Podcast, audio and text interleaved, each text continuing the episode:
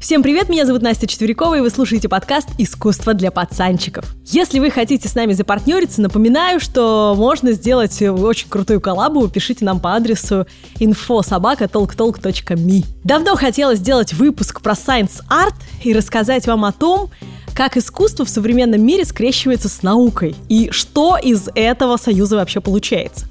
А, честно говоря, началось мое увлечение сайенс-артом абсолютно случайно. Пару лет назад поклонники искусства для пацанчиков и по совместительству, засеките, а, организаторы Петербургского культурного форума, прикиньте, кто нас слушает, да, а, пригласили меня модерировать направление Science Art на а, том самом форуме петербургском. Я, честно говоря, вообще мало что знала про Science Art тогда, и а, честно им об этом сказала, конечно не разводить же людей. Но а, вызов это был для меня шикарный, и я его с интересом приняла. Так вот, э, собственно, таким образом я познакомилась с интереснейшими специалистами в этой области из разных стран и открыла для себя абсолютно новый мир в искусстве. Вот сегодня хочу как раз с вами этим и поделиться. Представьте себе, приезжаю я туда, все кейсы, которые я и примеры нашла, изучила, прочитала в инете, перерыла все, ну, чтобы не выглядеть идиоткой и, собственно, хорошим модератором быть в этом секторе, мне казались абсолютной фантастикой. И мне казались какими-то невероятными вещами. Ну, типа, как в геном растения чувак вмонтировал строки из Библии, например. Или как нейронная сеть написала портрет ценой в 400 с лишним тысяч долларов. Ну, то есть это же просто какие-то сумасшедшие вещи. И вот представьте, когда я приводила эти примеры, э, эти фантастические для меня вещи, и просила что-то прокомментировать, они говорили все, «Э, да, вы привели отличный классический пример. И продолжали что-то говорить свое. А я понимала, что для них это уже классика что Art, как и многие высокие технологии, шагают ну так далеко и такими темпами, что за ними просто невозможно угнаться. Видели бы вы меня тогда с распахнутой от удивления восторга варежкой, конечно. В общем, с тех пор меня частенько зовут откомментировать то или иное произведение Art. Разные крупные компании, э, а я начала следить за этим э, направлением в интернете. И вот сегодня э, поделюсь с вами своими открытиями как вы знаете, открытия э, для меня всегда тоже такие интересные, поскольку я не являюсь до сих пор специалистом в science art е, но стремлюсь к этому тоже. Поэтому прошу не кидать в меня тапками специалистов, э, айтишников, которые в этом лучше понимают. Ну и, кстати, кстати, про саморазвитие. С тех самых пор я мечтаю освоить хотя бы элементарные навыки работы с нейросетями. Да, э, до этого еще далеко, конечно, но вместе с тем. И у меня даже есть идеи, чтобы такое сделать э, с нейросетью. Ну ладно, это пусть останется интригой. Для начала, чтобы это изучить, мне посоветовали обучиться хотя бы элементарным вещам в программировании. Ну, чтобы понимать вообще, что к чему. И оказывается, существуют курсы, где даже таких гуманитариев с нулевыми знаниями в IT, как я, обучают. Вот ребята из Geekbrains, например, это такая образовательная площадка, они проводят бесплатные интенсивы по основам программирования, где всего за два часа ты начинаешь понимать, что такое JavaScript, Э, как использовать переменные, что такое ветвление, циклы и прочее, прочее, прочее. Главное, эти курсы помогают определиться с направлением интересов. Ну, то есть ты сразу понимаешь, ага, вот это мне не нужно, а вот над этим я хочу поработать. И еще очень круто, что ребята из Geekbrains дают материалы и инструкции о том, как развиваться дальше. Так что, если вы давно хотели сменить род деятельности на IT, рекомендую начать с Geekbrains. Они, кстати, и с трудоустройством помогают, что тоже немаловажно в наше нестабильное время. Ну, например, Mail.ru постоянно мониторит Geekbrains в поисках востребованных специалистов. Так что интенсивы и курсы еще и для того, чтобы нужных специалистов становилось больше. Ссылку на бесплатный интенсив от Geekbrains оставляю в описании подкаста. А начнем мы разговор про Science Art вот с чего. Вообще, что такое Science Art? Что я тут говорю такое непонятное? А, это художественный способ представления научных изобретений, которые приобретают некую эстетическую ценность, таким образом становясь еще и искусством. В общем, простыми словами, это когда научные достижения становятся эстетически интересным миру искусства в том числе. По сути, Science Art — это то самое долгожданное примирение физиков и лириков. Кстати, э, знаете ли вы историю о том, как была создана Академия наук в Санкт-Петербурге? Физики и лирики, между прочим, первоначально учились все вместе, э, а в итоге рассорились. Физикам казалось, что слишком дорого обходится Академия искусства – которая была внутри этой Академии наук, э, которая, цитирую заявление академиков того времени, потребна ли Академия художеств при Академии наук или нет? И вот чем она государству потребна может быть? Ну, типа, нафиг государство вообще искусство? И пришлось Академию художеств переносить отдельно. Кстати, идею об этом высказал сам Ломоносов. Вот умный был чувак все-таки. Так вот, зачем науке и искусству быть вместе? Я не имею в виду сейчас гуманитарной дисциплины, потому что наука и искусство, по сути, выполняют немножко разные функции. Вот смотрите, наука, она смотрит куда? Вовне, в окружающий мир, да? А искусство, оно наоборот, смотрит внутрь художника. И даже если он отражает действительность, это все равно внутреннее проживание этой действительности, согласитесь? Кажется, калининградский пацанчик Кант говаривал, что две вещи наполняют его душу всегда новым и сильным удивлением – это звездное небо над головой и моральный закон внутри человека, да, внутри меня. Вот действительно это так. И знаете, на э, конференции в Петербурге я познакомилась с Ольгой Киселевой. Вообще мы должны гордиться такими людьми, честно говоря, в России. А, но это у нас как-то не, не получается, честно говоря. Ну ладно, а, Ольга Киселева, представьте себе, она уроженка Петербурга, а сейчас она работает с Science Art, и сотрудничает с Силиконовой долиной в Калифорнии, с самыми крутыми топовыми компаниями. Ее работы находятся в центре Жоржа Помпиду в Париже. Причем там же она э, является членом Высшего института визуальных искусств при центре Жоржа Помпиду. Э, ее работы находятся по всему миру в самых крутых музеях. И в России у нас только в Русском музее есть ее работы на самом деле, и все. Представьте себе, и вы слышали ли об Ольге Киселевой что-нибудь? Да вот нет, да, я бы не слышала, если бы не встретилась с ней на конференции в Петербурге. И вот э, когда мы с ней говорили о том, а что такое искусство, наука смешанное, да, научное искусство, искусственное э, искусство в науке и так далее, она сказала, что не наука вмешивается в искусство, а искусство становится в наши дни серьезным, таким же, как наука. Вот это, собственно, фраза, которая, наверное, и определяет Science Art как нечто интересное, как нечто такое новое для искусства 21 века. И 20 кстати, тоже. В общем, я подобрала для вас примеры в музыке, живописи, архитектуре и скульптуре, а также честно говоря, не знаю, как это назвать, ну, в модификации человека, что ли, в трансгуманизме, если хотите. И э, мы о них и поговорим с вами постепенно. Итак, музыка. Для музыки, как и для всего современного искусства, характерен синтез искусств. То есть уже давно музыка не живет просто музыкой. Очень давно проводятся эксперименты с хэппинингами, когда все смешивается вместе, да, искусство визуальное, видео, танцы, тут же какие-то компьютерные технологии, тут же музыканты играют. Все это вместе преображается действительно в интересные действия. И вот, кстати, эти хэппининги в свою очередь начал э, Мерс Каннингем и Джон Кейдж, э, про которого я уже рассказывала вам в подкасте подкасте «Лучшая музыка», точнее, в выпуске подкаста «Искусство для пацанчиков», который назывался «Лучшая музыка — это тишина». Если интересно, переслушайте. Действительно очень такой привлекательный персонаж в музыкальном искусстве. И вот э, Мерс Каллингем, про него недавно сняли фильм. Кстати, тоже русская девочка его сняла, но в Америке полудокументальный, но очень красивый, и он в 3D, и ты в 3D видишь, как э, танцовщики э, танцуют. Это, конечно, невероятное ощущение. Ну ладно, если найдете этот фильм, посмотрите. А, и вот что они делали с Джоном Кейджем. Они вместе устраивали как раз вот эти вот синтезированные, абсолютно интересные какие-то штуки. Но Джон Кейдж участвовал не только в синтезе танца, видеоарта э, и разработке каких-то невероятных новых музыкальных форм, но он еще и был первым, кто исполнил перформанс Элвина Люсьера. Кто такой Элвин Люсьер? У него есть произведение 1965 года. Вот смотрите, какой уже, да, old, действительно который называется «Музыка для исполнения соло». Напомню, что Джон Кейдж вел эксперименты с электронной музыкой, с компьютерной музыкой еще в 1942 году. Поэтому к 65-му э, это была честь э, для, э, думаю, и Эльвина Люсьера тоже, что Кейдж помог ему исполнить это произведение. Так вот, что это было за произведение? Люсьер вообще долго не мог найти свой путь в искусстве, пока не познакомился с ученым Эдмондом Дюаном, который работал тогда на BBC и изучал влияние, сейчас я скажу умную вещь, ну, терпите. Э, итак, влияние альфа-волн мозга на вспышки эпилептических припадков у некоторых пилотов. Фух, выговорил.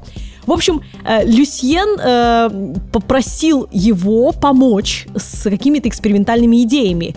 И этот Дюан э, подогнал ему аппарат, который э, делал э, такую вещь. Он снимал показания с мозга самого, например, исполнителя, ну, например, того же э, Люсьера, э, и после этого проектировал это. Сейчас я вам просто прочитаю, просто потому что действительно для меня тоже очень сложно все звучит. Итак, подключая этот аппарат к электродам, прикрепленным к голове, Люсьер усиливал сигнал альфа-волн человеческого мозга и направлял этот усиленный сигнал к динамикам, которые висели э, над различными ударными инструментами, перкуссии и прочее, прочее. И вот сами динамики, они вообще никак не звучали. Но вибрации заставляли их как бы двигаться, да, и извлекали из ударных некие звуки. И вот это произведение впервые в 65 году было исполнено как раз и Люсьером, и Джоном Кейджем. То есть подключен был к всем приборам Люсьер, и он своим мозгом, получается, играл эту самую музыку. Ну а Кейдж был за пультом управления динамиками. Принцип того, что музыка звучит напрямую из мозга Люсьера, это, конечно, было очень непривычно и очень круто. В описании подкаста я вам кину ссылку на YouTube, где вы увидите Джона Кейджа, где вы увидите Люсьера, и вы увидите, как вообще это происходило, потому что есть эта запись. Ну и похожее, хотя немножко другое, я видела несколько лет назад в гараже в Москве. Это была инсталляция Анри Сала.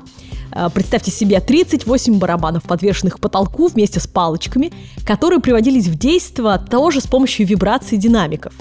Плюс к этому звучал ля мажорный концерт, концерт Моцарта. Это вообще его предсмертное произведение. Вот после него он написал реквием и все. И поскольку Моцарт жил в эпоху просвещения, а темой, одной из тем просвещения было путешествие, многочисленные книги про путешествия, путешествие Гулливера, вспомните, да, и другие. Э, Радищев, там, путешествие из Петербурга в Москву, тоже вот, пожалуйста, вам пример этих путешествий. И э, что сделал Анри Сала? Он э, совместил показания дневника путешественника той эпохи, который записывал ветер с какой скоростью дул, бриз какой был, какие волны были в тот момент и так далее. Путешествовал он тогда из Англии в Австралию. И э, он подключил эти показатели к барабанам как раз, вот к, к этим динамикам. И представьте себе, мы слушаем концерт Моцарта, а тут параллельно с этим, да, барабаны создают нам ветер, бриз морской, а, шум волны, получается, силу волны, да, точнее, передает. В общем, очень интересное было произведение. Оно называлось э, The Last Resort, то есть это последнее убежище, с одной стороны, а с другой стороны художник хотел сказать о мигрантах, которые стремятся в Австралию. Э, вот вслед за путешественником этим э, из э, старых времен. Ну, еще и ресорт, это же еще курорт, да, спа, ресорт, ты ты ты ты 7 звезд, да. Так что звуки Моцарта и звуки моря, они как раз позволяли кайфануть в тот момент. Кстати, есть у меня про это видео в Инстаграме Настя 4Ч, можете зайти посмотреть. Ну а ссылку на произведение Анри Сала я вам тоже кидаю в описании потому что слушать это не так интересно, как смотреть, конечно же. Ну или вот, например, прошлогодний проект Microsoft, когда нейросеть на основе картин Кандинского и музыки, которую слушал в свое время Кандинский и вдохновлялся ею для картин своих, э, была соединена, нейросеть обучили этой штуке. Э, и, собственно, э, в итоге Дмитрий Сошников, который писал код к этой э, всей интересной вещи, он рассказывал о том, что он взял нейросеть, которая с одной стороны модерировала все, а с другой стороны критиковала то, что модерировала первая. И таким образом у них получилась такая конкурентная, очень интересная нейросеть, проверенная самой собой. И назвали они этот перформанс нейрокандинский. Меня пригласили на открытие этого мероприятия, это, конечно, было очень интересно. Однако э, я подумала первоначально, что они сделали совсем по-другому. И вот здесь есть проблема в том, когда делают проект все-таки не художники или люди, которые э, хорошо знают искусство, а э, вот люди, которые владеют технологиями в первую очередь. Вот важно в science art е, да, кто это делает, ученый, э, а потом художник, или художник в первую очередь, а потом ученый. Потому что это действительно было бы, может быть, тоже интересно. Дело в том, что когда я узнала об этом проекте, мне показалось, что они сделали все по книгам самого Кандинского. Дело в том, что у Кандинского было две книги. «Точка и линия на плоскости» к анализу живописных элементах и «О духовном в искусстве». У него вообще еще несколько книг, но там в основном стихи. Э, и в этих самых книгах Кандинский вообще полностью дал, в принципе, программу всей нейросети. По ней так элементарно можно было все сделать, но ребята вот заморочились и пошли сложным путем, действительно. Так вот, что Кандинский там написал – он сделал следующее. Он говорил о том, что все его картины можно слушать. Все его картины — это на самом деле нарисованная музыка. А, так, например, белый цвет для него — это молчание. Откройте любую картину Кандинского, сейчас мы его послушаем с вами. Черный — это угасание. В музыке это называется диминуэнда, да, когда громко-громко-громко, а потом тихонечко. Красный цвет — это радость, это мажорный какой-то тон, э, ну и так далее. Или, например, он делил также цвета на своих картинах по тембрам инструментов. Желтый цвет – это было звучание трубы, громкое, яркое. Синий, темно-синий цвет – это была виолончель. А, представляете себе, какой у нее звук. Темные цвета совсем это контрабас, низкие тона это может быть орган какой-то еще, а, зеленый скрипки, а, ну и так далее, и так далее, и так далее. А также у Кандинского можно услышать на картинах высоту звуков. Смотрите на картину Кандинского. Видите тонкие линии? Это звучат высокие звуки. А теперь посмотрите на толстые. Правильно, это низкие. Вот я была абсолютно уверена, что они взяли эту систему, логично же, да, взять эту систему, и, собственно, ей обучили нейросеть. Что, на мой взгляд, было бы, конечно, вот правильно. Но они пошли другим путем. Итак, они взяли произведения Вагнера, которые вдохновляли э, Кандинского, Шонберга, которые вдохновляли Кандинского, э, произведения совместили с тем, что он рисовал под эту музыку, да, и эту музыку, и обучили этому нейросеть. В итоге они взяли произведение, которое Кандинский ну никак не мог слышать, потому что он уже умер к этому времени. Группа «Альянс», песня «На заре», ну, это вы знаете эту песню.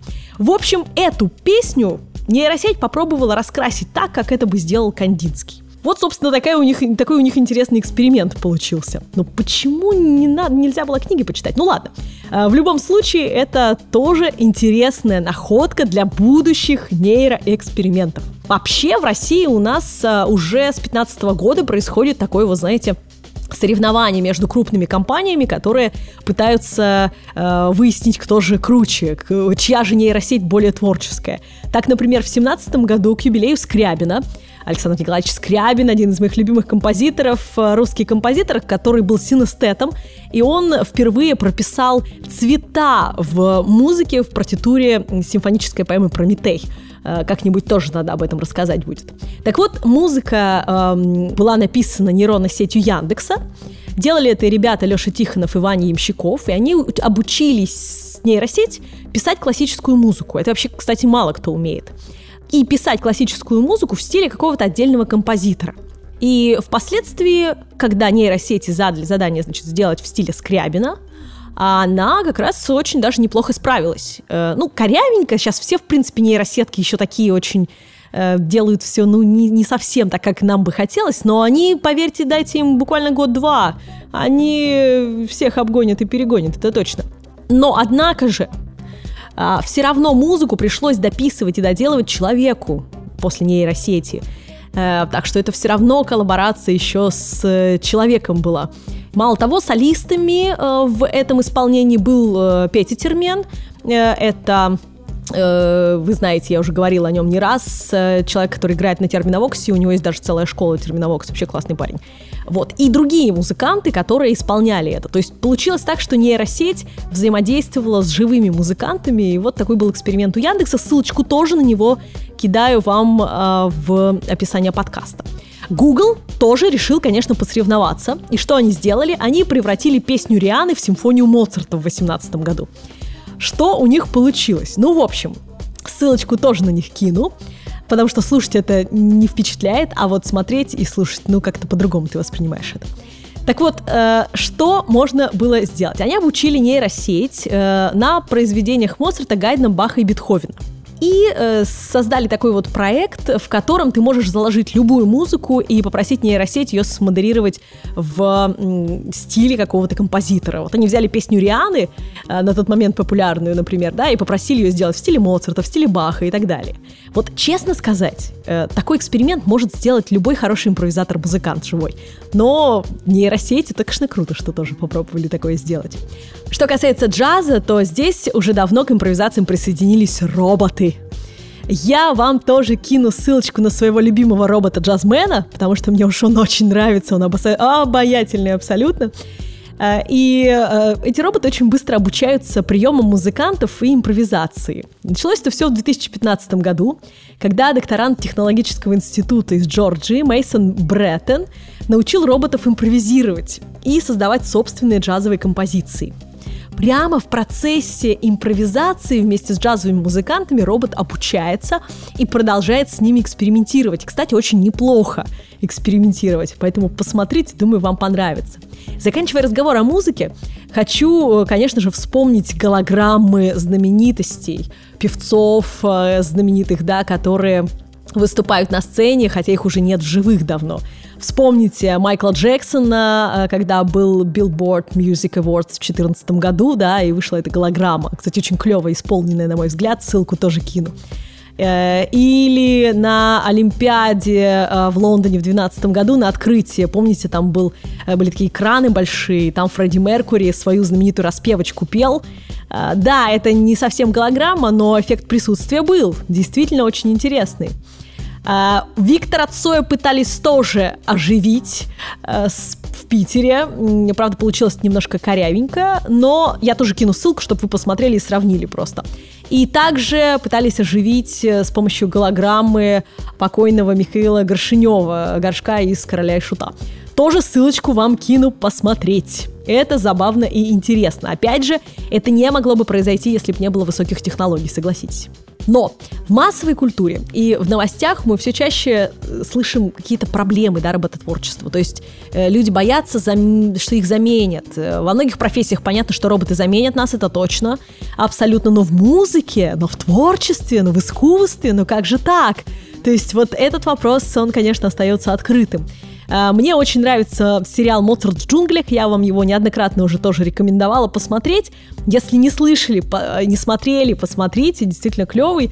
И вот в седьмом, э, в четвертом сезоне, в седьмой серии, к сожалению, вот не продлили, очень жаль, там показан момент, где вот главному герою, молодому дирижеру, предлагают сыграть реквием Моцарта, который известно, что не закончен был, а, который закончил робот. А, робот э, по имени э, вам Вольфганг Амадей Моцарт, которого обучили якобы японцы вообще замечательно, да, там э, всем произведениям Моцарта, и он идеально закончил э, реквием вот так, как бы Моцарт, наверное, даже не мог закончить. И в этой серии показано спойлер, что этот дирижер говорит э, своим музыкантам, что мы доиграем ровно столько произведения Моцарта, сколько сам Моцарт сделал. А то, что сочинил робот, мы это играть не будем, по той причине, что это без души было сделано. И вот эта проблема без души, она, конечно, остается. Однако, переходим к живописи, и хочу сказать, что в современном мире так получается, что все искусство, которое продается, считается искусством. Вот у нас сейчас новый критерий такой появился. Э, так вот, надо сказать, что всегда все художники тянулись к высоким технологиям, и не надо говорить о том, что а что это вообще нейросеть, вы рисуете руками, и, мол, вы ничего не понимаете. Но, с другой стороны, как можно в 20-21 веке пользоваться было теми же штуками, которыми пользовались художники в 16-м. Ну, согласитесь, да, время идет вперед, и э, искусство тоже должно идти вперед вслед за ним. Причем интересно, что, например, э, ну вы знаете про Леонардо да Винчи, который изобретал огромное количество и приемов современных, и приспособлений специальных, с помощью которых можно было рисовать. Они были суперсовременными для того времени. Он никогда не стоял на месте. Сальвадор Дали увлеченно изучал квантовую физику, э, выражал это в своих картинах, типа «Максимальная скорость Мадонны Рафаэля». Посмотрите, кстати. А на поздних работах вообще нет никаких изображений у Дали, там прямо формулы на картинках. И если их дешифровать, то мы узнаем, что он изучал математически важную теорию катастроф Рене Тома, например. Ну, то есть всегда ученые и художники увлекались э, друг другом. Это абсолютно нормальная вещь. Э, так вот, э, я думаю, что вы слышали эту новость э, несколько лет назад. Портрет, который был написан нейросетью, был продан за 432 500 э, тысяч долларов. Почти 500 тысяч долларов, в общем. Э, ну хорошо, 400, 450 почти тысяч долларов. В общем, в любом случае, очень даже грандиозная сумма, знаете ли.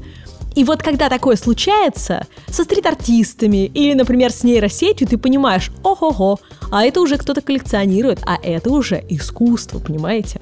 Что это был за проект? Проект назывался «Портрет Эдмона Белами», причем Белами переводилось как Бел Ами, хороший друг, такое с французского языка. И с этим проектом был связан скандал. Дело в том, что проект был сделан официально французскими студентами, которые называют себя студией Obvious. И они использовали искусственный интеллект, алгоритм которому написал другой совсем человек из Стэнфордского университета Робби Барат. То есть он предложил алгоритм, и вот эта арт-группа попросила его, а можем мы взять этот алгоритм, мы, у нас вот есть идея проекта и так далее. Так вот, э, когда Робби Барат, программист, да, разработчик, узнал о том, что эту работу продали еще и так дорого, он не то что из-за денег, э, ему это было не важно, он сказал, подписывайте моим именем, как автора, сказал Робби Барт. То есть э, он хотел признания своей работы. И вот здесь вопрос возникает, а кто же создал портрет Эдмона Белами, который был продан за 400 с лишним тысяч долларов? Это создал э, программист э, Робби Барат. Это создали э, ребята из арт-группы э, вот этой вот Obvious. Э, наверное, Obvious правильно говорить на французском. Или это создала нейросеть, кого считать автором? То есть этот вопрос так и повис в воздухе в итоге, ни к чему э, ребята так и не пришли. И, кстати, забыла сказать, э, портрет Эдмона Белами э, получился потому, что ребята обучили нейросеть всем историческим портретам. В итоге получился портрет такого среднестатистического исторического персонажа, э, похожего на священника немножко. Ну, вы сейчас прям погуглите портрет Эдмона Белами. Вам понравится, я думаю. Также в визуальном искусстве сегодня это не только живопись, но это и видеоарт. И таким видеоартом стал клип э, фронтмена группы «Рамштайн» Тиля Линдемана.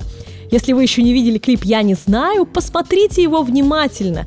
Кажется, что это какой-то бессмысленный набор видео, перетекающих один в другое, одно в другое. На самом деле этот клип делала нейросеть, это делал искусственный интеллект, который создал абсолютно невероятный такой набор изображений. Э, дело в том, что нейросеть, э, не как человеческий мозг, она способна генерировать и анализировать тысячи изображений.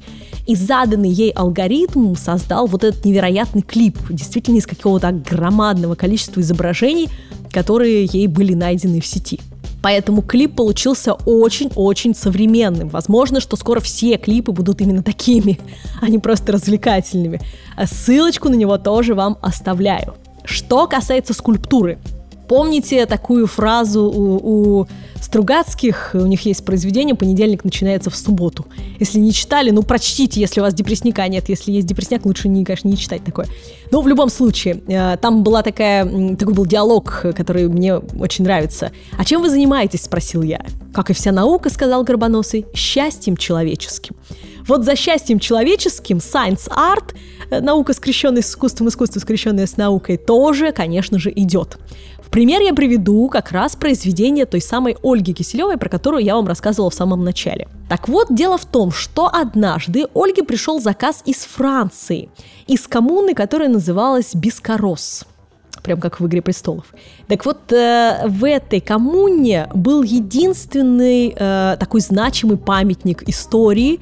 Это был Бескоросский вяз, знаменитый, который много-много-много-много веков рос, был гигантского размера и являлся такой достопримечательностью этого города.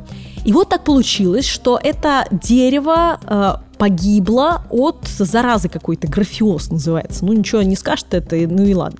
Суть в том, что э, дерево старое распилили, и когда Ольга увидела этот распил, э, ей сказали, вы знаете, мы хотим с помощью него сделать просто скульптуру в память об этом вязе.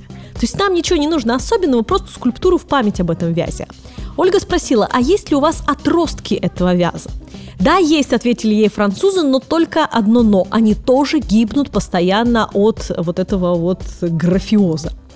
А, Ольга не сошла с своих позиций и решила, что скульптура в этих местах должна быть настоящим вязом. Тем же самым вязом, который вдохновлял огромное количество людей, живущих в Бескоросе много-много веков подряд.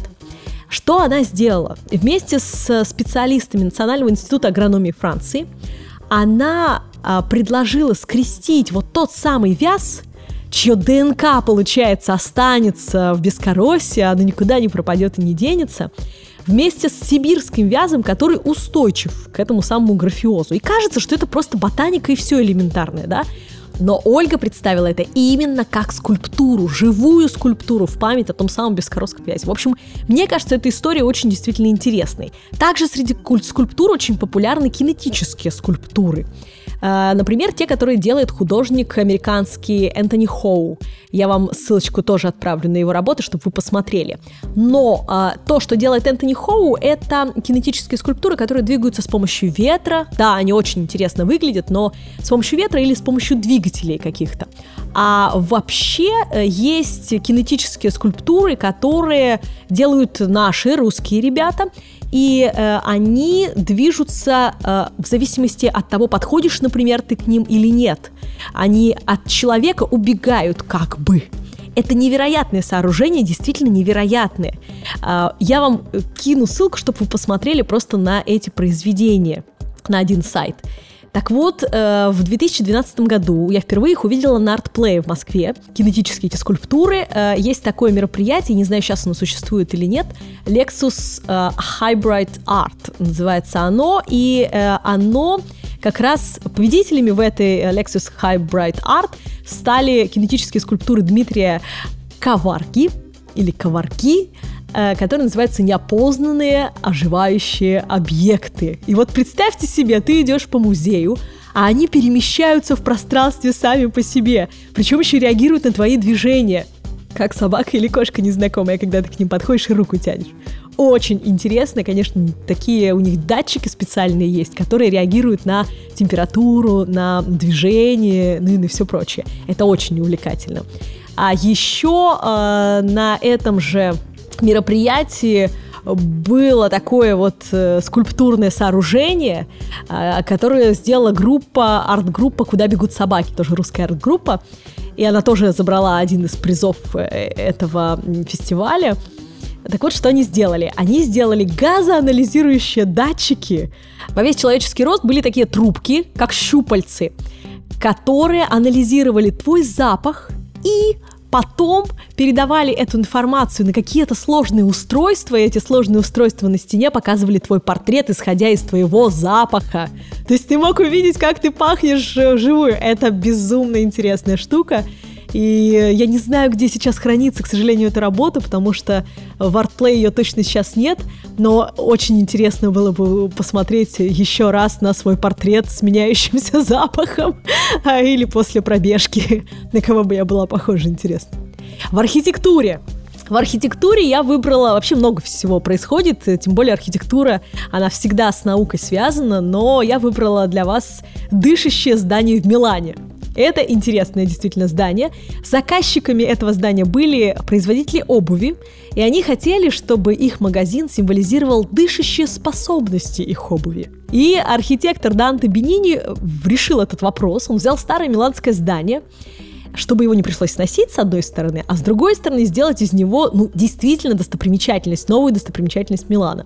Что он смог сделать? Итак, пять верхних этажей он покрыл специальными пластинами, которые поднимаются и отпускаются при помощи 82 двигателей. Здание само анализирует температуру воздуха, концентрацию посетителей, привет ковиду, и, соответственно, кислорода и проветривает это помещение само. Круто? Круто. А сенсоры отслеживают положение Солнца.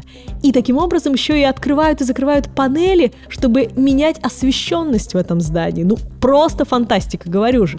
Кроме того, на крыше он установил несколько солнечных батарей, поэтому большинство двигателей как раз с помощью этих солнечных батарей питаются. И благодаря продвинутой электронной начинке это дышащее здание крайне энергоэффективно еще ко всему прочему. Ну и, конечно, говорю же, оно похоже на живой организм и привлекает огромное количество туристов. Так что не только дома в Милане, но еще и вот дышащее здание. Поедете туда, обязательно посмотрите, как только откроют границы.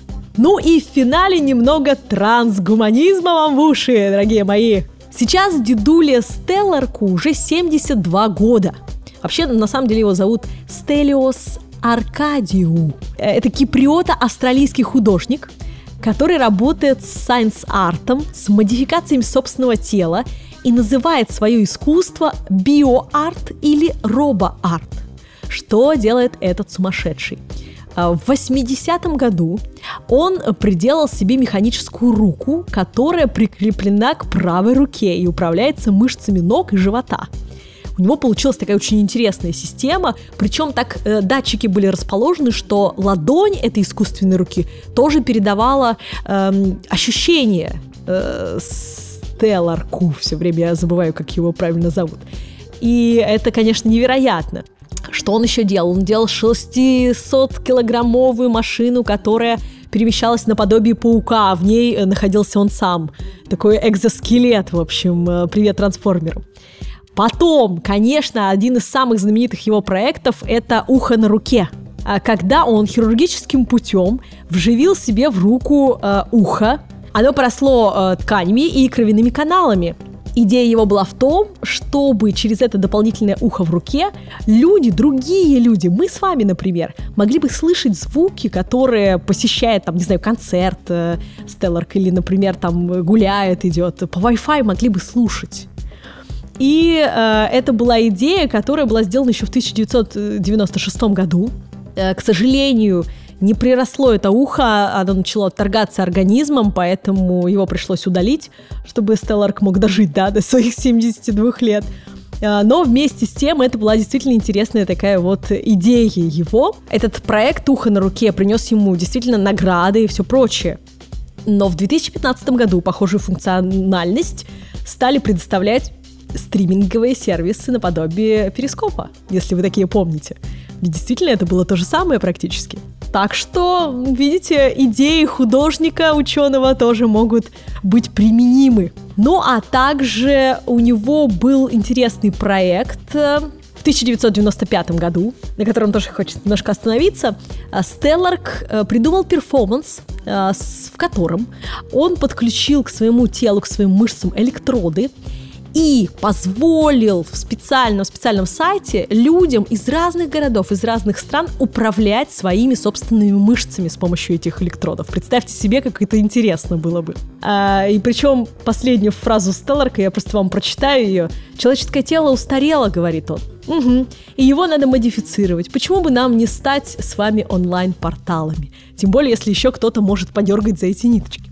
Не знаю, э, я бы не очень хотела, честно говоря, оказаться на его месте, но подобный проект был еще в 1974 году, только не онлайн, а живьем у Марины Абрамович. Назывался он «Ритм 0», и в течение шести часов Марина Абрамович разрешила делать с собой, со своим телом все, что угодно с помощью предметов, которые она оставила на столе. А среди этих предметов э, были розы с шипами, было перышко, был э, хлыст, был, например, еще пистолет с одним патроном заряженный, ну и многое-многое другое. Вот с помощью этих предметов люди могли подходить и делать с Мариной Абрамович все, что угодно. Там лежали ножницы, они резали ей одежду. А, там, э, например, были самые страшные для нее. Она рассказывала, что это было тогда, когда к ней подошел человек и наставил ей в лоб прямо пистолет. Вот она говорит, вот тогда я действительно испугалась. То есть мне было страшно. Но еще Марина Абрамович говорила о том, что в основном люди были жестоки, не, нежели нежны. С ее телом. Вот смотрите, у нее был офлайн эксперимент. Сейчас в мире онлайн и офлайн это сейчас очень интересно будет. Я вас очень прошу зайти в телеграм-канал «Искусство для пацанчиков» и проголосовать, э, написать, вот вы какой бы способ выбрали? Вам было комфортнее Марину Абрамович помучить, например, в 1974 году, или же э, Стелларка э, онлайн потыкать кнопочками, грубо говоря, чтобы у него там двигались какие-то мышцы во время этого перформанса его 95-го года.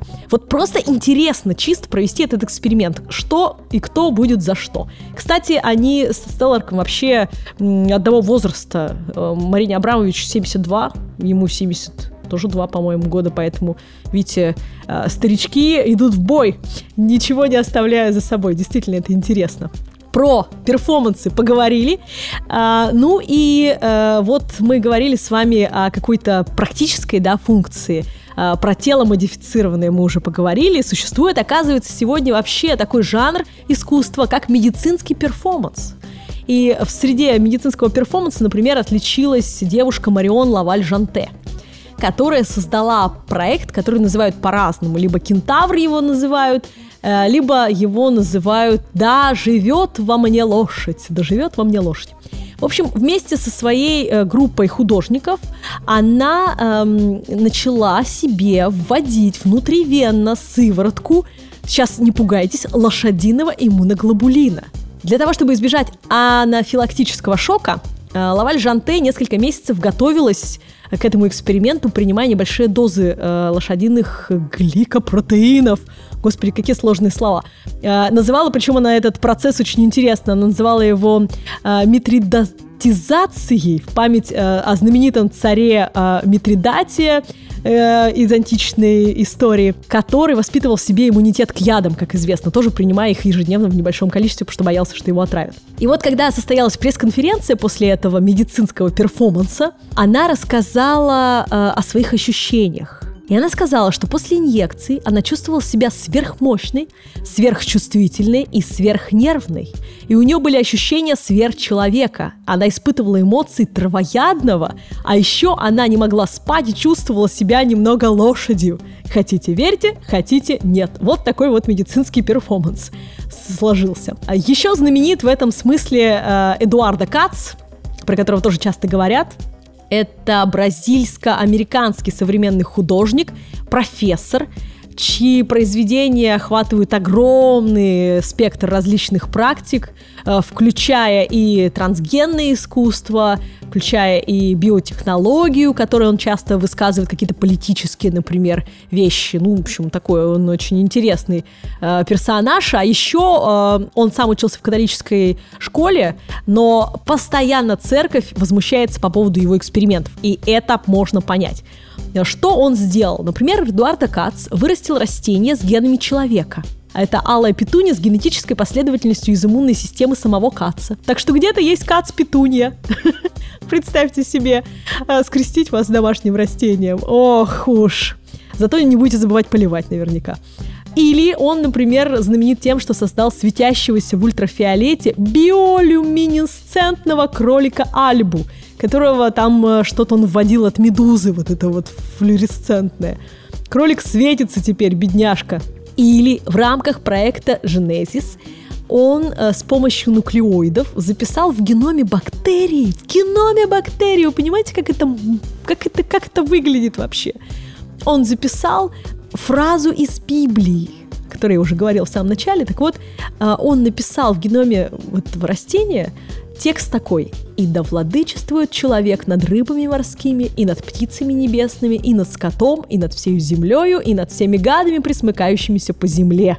И это стало наглядной демонстрацией того, как работает принцип ну и, конечно, поводом для дискуссии, многочисленным. Потому что люди начали спрашивать, что? Вот я после этого что, например, спросила? Я спросила, подождите, стоп, это получается когда-нибудь в геном человека будут вписывать код, который ему необходим. Ну, например, у меня нет склонности к математике, и мне что, будут э, математику просто править? Сейчас же правят уже ДНК ученые, когда там прямо на эмбриональном уровне э, вот и, и это будут делать, да, и это, и какую-то информацию будут вписывать человеку. В общем, привет Оруэллу и его произведению 1984. Вот уж это точно. Уверена, что вопрос о таких экспериментах весьма спорный. Искусство ли это? Решайте сами. Но, по крайней мере, теперь вы обладаете базовыми знаниями в области сайенс-арта и можете об этом порассуждать, что замечательно. В следующий раз обещаю что-то интересненькое, но более алдовое из привычного нам искусства. Помните, вы всегда можете поддержать подкаст «Искусство для пацанчиков», став нашим патроном на сайте Patreon. «Искусство для пацанчиков» прям так набирайте, и вам выйдет. Ссылка в описании. А также э, задать любые свои вопросы в телеграм-канале «Искусство для пацанчиков» или лично мне, ищите меня в сетях по тегу Настя 4Ч. И, как всегда, хочу лично поблагодарить наших патронов поименно. Ксения Алифир, спасибо большое. Александр Поляков, Алекс Зет, Лис Фарис, Сизова, спасибо большое за вклад. Ингиборг Валис, Даша Латуха, Дарья Лохвинова, Глеб, Мирослав В, Валерия, Вантра, Владислав Соколенко, Роман Черняков, Наталья Тен. Спасибо вам, ребята, огромное, что поддерживаете нас. Если вы хотите с нами запартнериться, напоминаю, что э, вы всегда можете написать нам о своей идее э, по адресу infosobaka.talktalk.me. До встречи!